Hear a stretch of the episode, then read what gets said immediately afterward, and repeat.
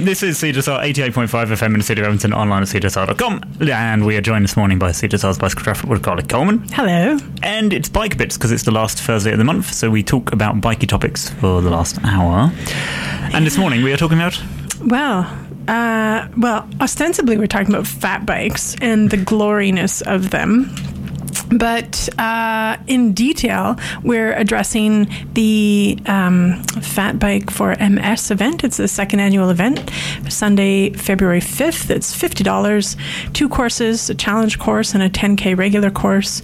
And should you not feel like a 10K regular course or a challenge course are enough, you could do multiple laps of those courses. And we're going to talk to the organizers about them. And that would be Molly MacDougall and Michael MacFynn. Good morning, guys. Good morning. Good morning. How are you? Fantastic. Good, thank you. Yeah. um, it's the second annual Fat Bikes for MS event. Second time you've joined us here on CJSR to tell us all about it. Thank you very much. Well, thank you for coming in again. Um, but for those who haven't heard about it before, tell us a little bit about the goal of this winter cycling event. So, our goal is to create a winter event to raise funds for the MS Society. Um, we have a passion for cycling, and what better way to celebrate cycling in winter than on a fat bike?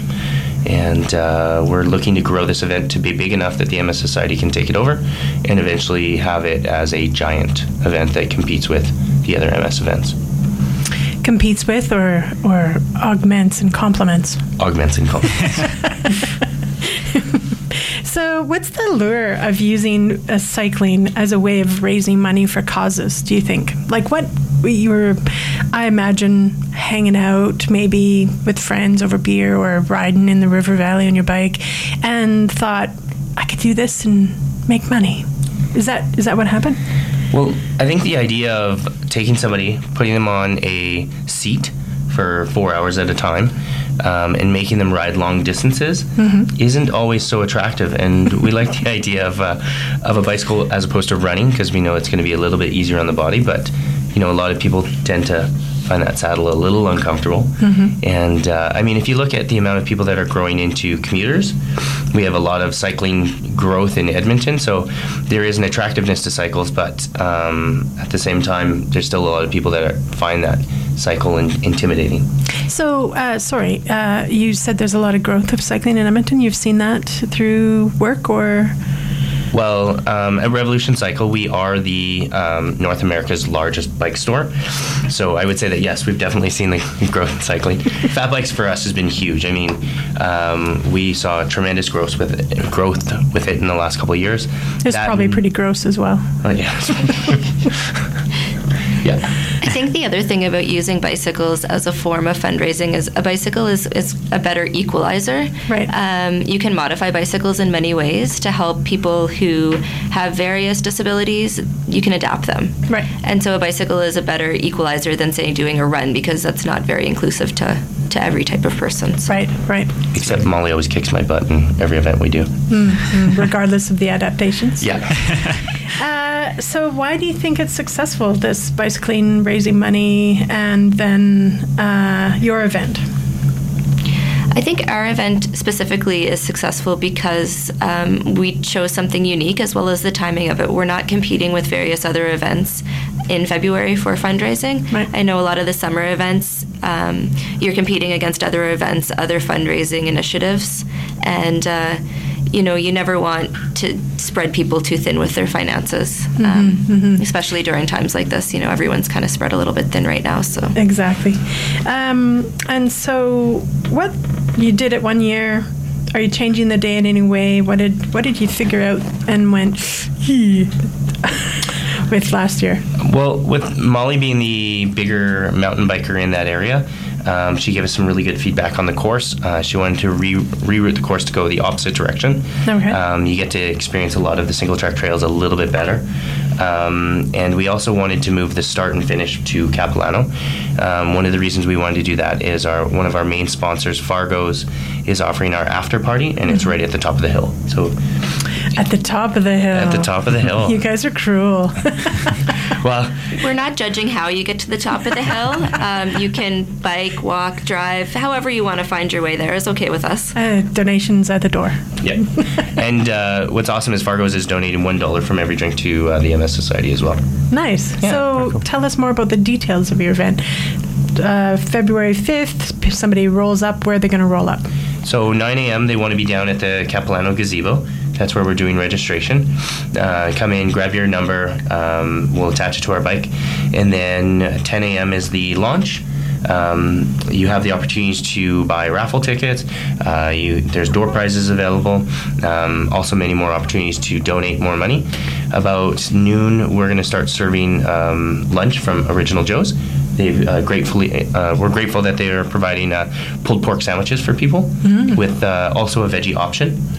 Um, I don't I don't think it's veggie pork, but Turducken. yeah, turducken. Uh, and so Capilano Park, as opposed to, where was it last year? It was at Dawson Park Dawson last Park. year. What- the- Was it just a different choice or the, how did that work out?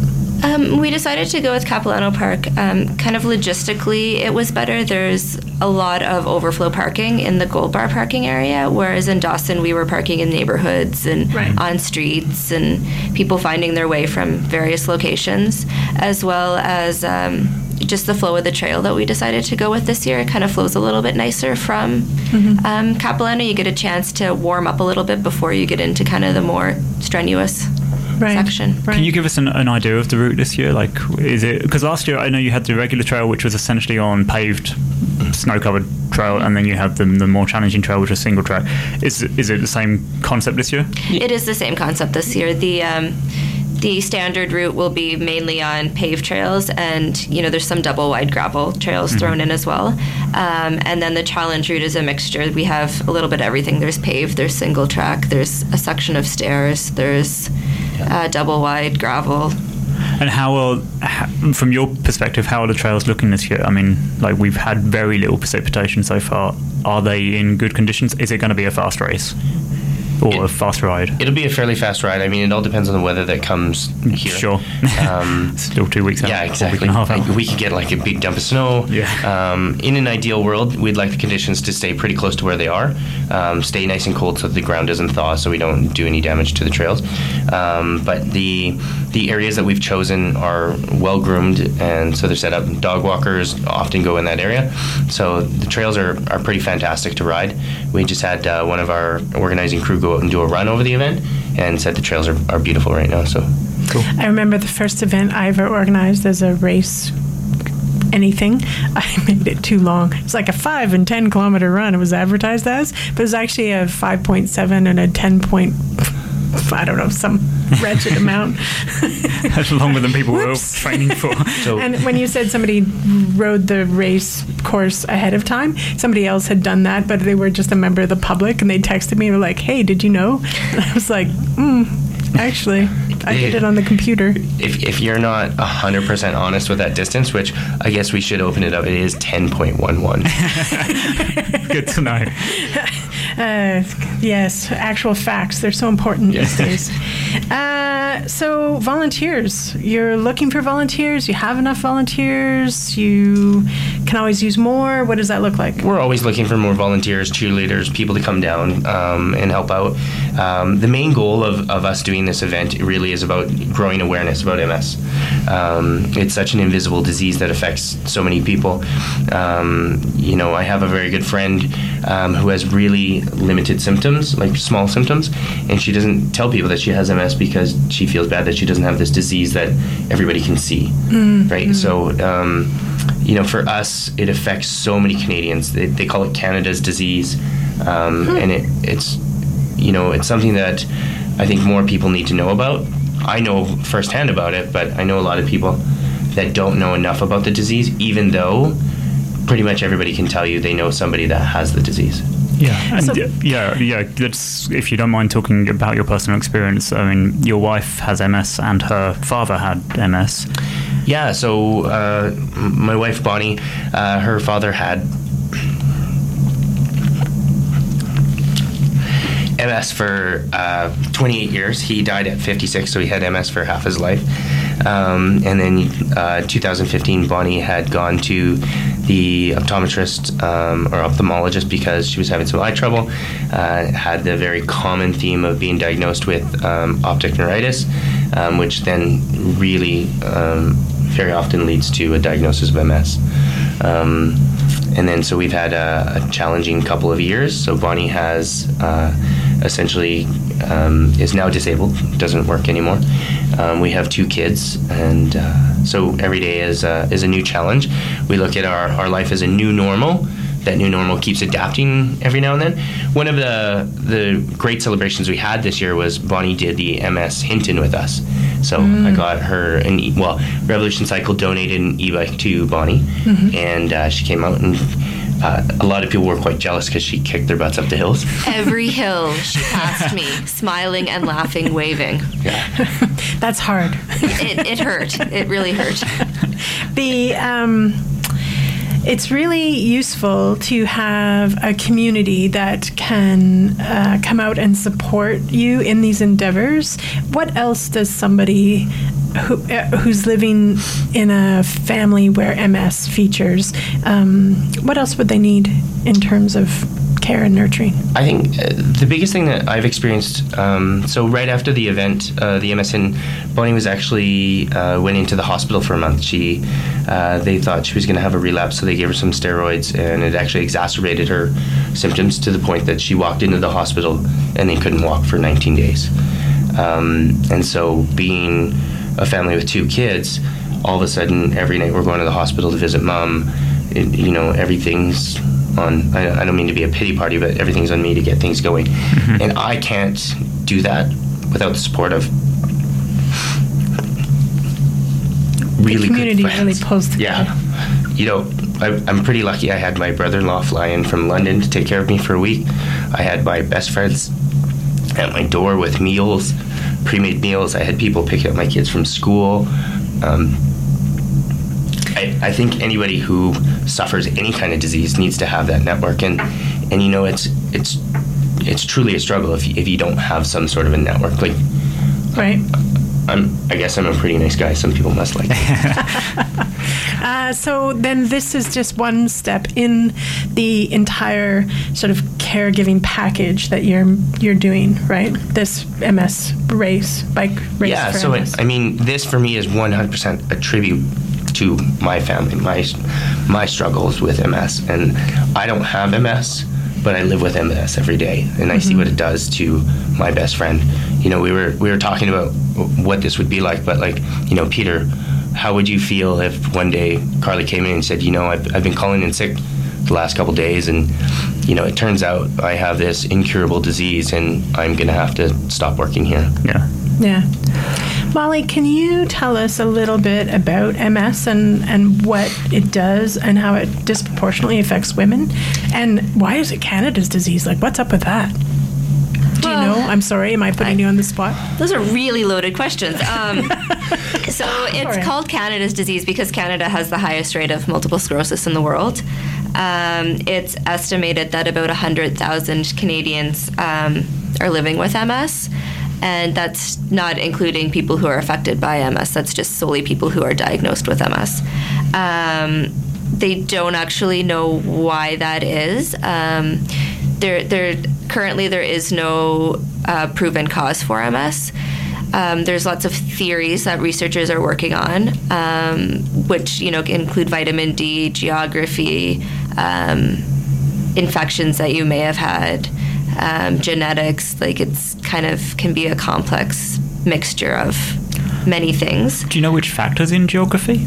I mean, like, uh, sorry, do, do, do- or is, it, Um, is that still being. distance from Yeah. the equator appears to have some Okay. type of effect on it. Um, the numbers seem to be higher the farther away from the equator. Okay. And so that could tie in with vitamin D again? Yes. Okay. absolutely. Right. Um, and so MS is most often diagnosed between the ages of, they say now 15 um, through to 40. So it really is a disease that affects people in the prime of their life, um, as well as women are disproportionately affected much higher than um, the male population. Again, not sure what exactly the combination of triggers is. Um, and so MS itself is it's called a it's an autoimmune disease and it's also a neurodegenerative disease. Um, so what happens is the body, um, your immune system basically starts attacking itself. Um, as you understand from many other types of autoimmune diseases, with MS, what this happens is um, the body actually starts attacking the myelin covering um, your neurons.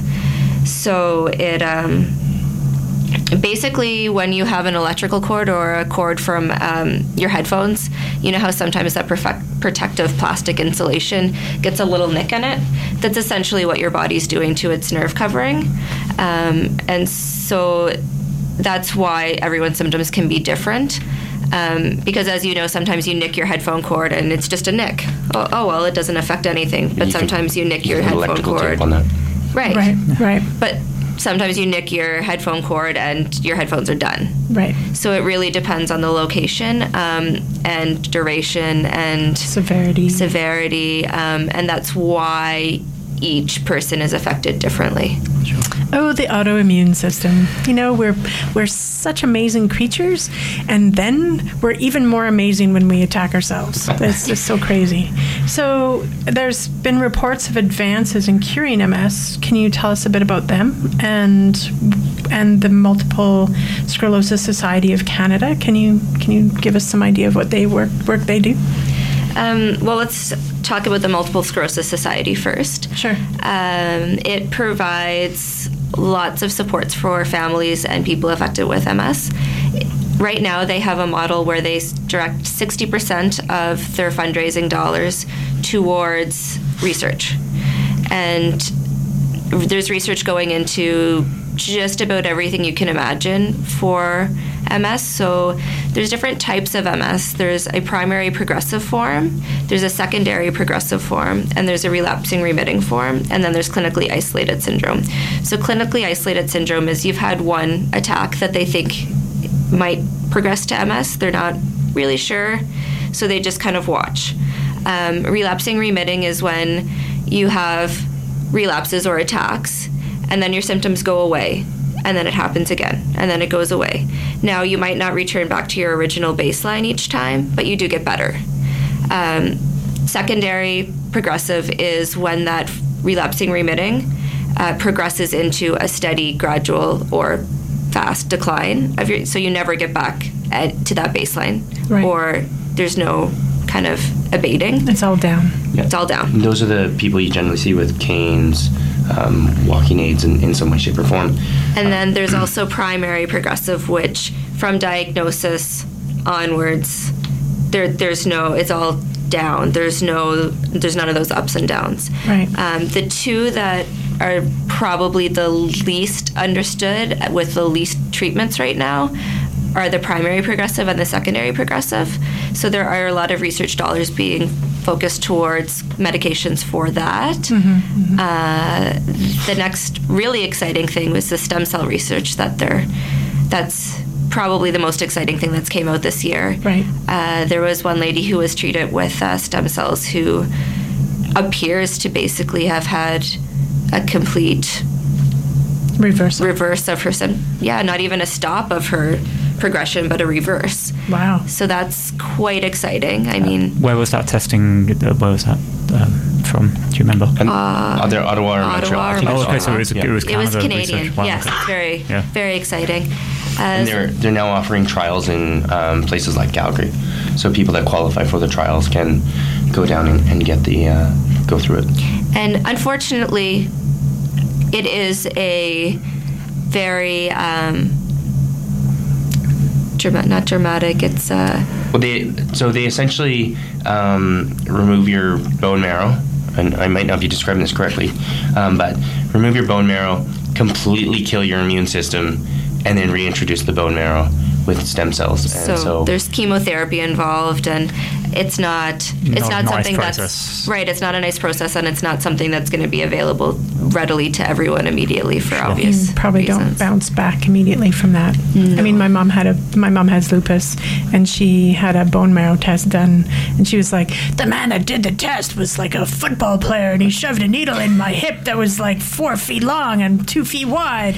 I mean, Right. some hyperbole, but it didn't feel like much at the time. Can you give us again a sense again how many Canadians are affected? I think you may have said it earlier, but I just want to get it refreshed. Um, it is about a hundred thousand Okay. Canadians, and we're Albertans. We're actually disproportionately affected in Alberta. Um, I think I have the latest statistic here. I, be- I don't have it here. I believe it's something like the average um, in 10,000 is 240 in Canada, and in Alberta it's 340. Holy cow. in 10,000 people. Mm-hmm. Okay. So, I mean, yeah, Fat Bikes for MS is the event Sunday, February 5th, um, and all proceeds are going to be going to the MS Society of Canada. Um, so, I mean, it's definitely a good cause. I don't think anyone's going to argue with that. Um, who, Should it like- be should it be cancelled? Say say Yeah. February fifth shows up and it's just crap weather. Then people should just throw money at you, right? Oh, 100%. Um, crap weather, I mean, we're looking at like minus 27 with like, it's been snowing for five days straight and it's going to just be brutal. Right. Um, odds of that happening are so slim when we look at what the weather was like last year, what the weather pattern's been like for this year. So, um, weather should be pretty good.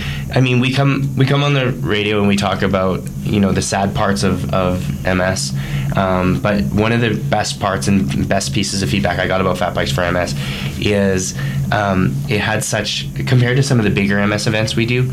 Um, this is one that really touched on a, a local feel. This this gave you that family feel. So we have 86 riders come out, uh, or we had 86 last year. Our goal is to get 120 this year, um, and everybody's there. You know, we do a couple speeches that really make everyone cry a little bit, and then we go ride our bikes, and then come back and have some drinks and celebrate. And so we Cry saw- more for different reasons. Exactly. Uh, yeah. It sounds like a very cool event. So uh, Sunday, February fifth, if you are free, and uh, um, I'm pretty sure you said you don't need to have a fat bike, right? You can just ride a regular bike as long as it's trail Yeah. worthy. So as long as um, you have a mountain bike, we suggest studded tires. Okay. Um, you know, another plug, Revolution Cycle does sell, sell studded tires. Um, but we do have rental bikes available. So if you just go to revolutioncycle.com, there is a rentals link. Um, we have uh, 10, no, 13 bikes available. So two of them are for people that are five feet and shorter. Um, and we also have one uh, rental bike for kids that are, are seven years old, so you can bring a child. Um, and uh, there are a couple other companies in town that do rent bikes, but um, we always prefer that you choose Revolutions. sure. For all the details, eventbrite.ca and search for Fat Bikes for MS. Anything else Actually, we oh, just yeah. go to fatbikes4ms.com. Oh, okay. And it can be fatbikes number four ms.com or fatbikes f-o-r ms.com. Ooh, you just covered the covered the website, everything. Well, nobody wants to go to fatbikesforms.com. yes. So True. thank you very much, Molly and Mike. Um, best of luck with your event, and best of luck with uh, MS and living with the the prevails travails of all of this. Thank you. One very qu- sorry. Yeah, you had. I, I think the biggest thing is as long as we can do events like this, this creates hope, right? So to hear that they're doing trials for stem cell in Calgary, that's not that far away. Like, you know, You could ride your fat bike there. exactly. So yeah, we have hope that w- we will find a cure for this disease in our lifetime. Nice, Peter. What? Brilliant. Oh, I was just, I was going to. Um, fat bikes are. We were kind of saying before you came into the studio about how um, fat bikes are becoming very synonymous with winter in Edmonton. Is that uh, that you're, you're expect you're hoping for that growth from 86 to 120 odd riders this year? Is this because of Edmonton embracing fat biking? Do you think, as as well as wanting to support the cause?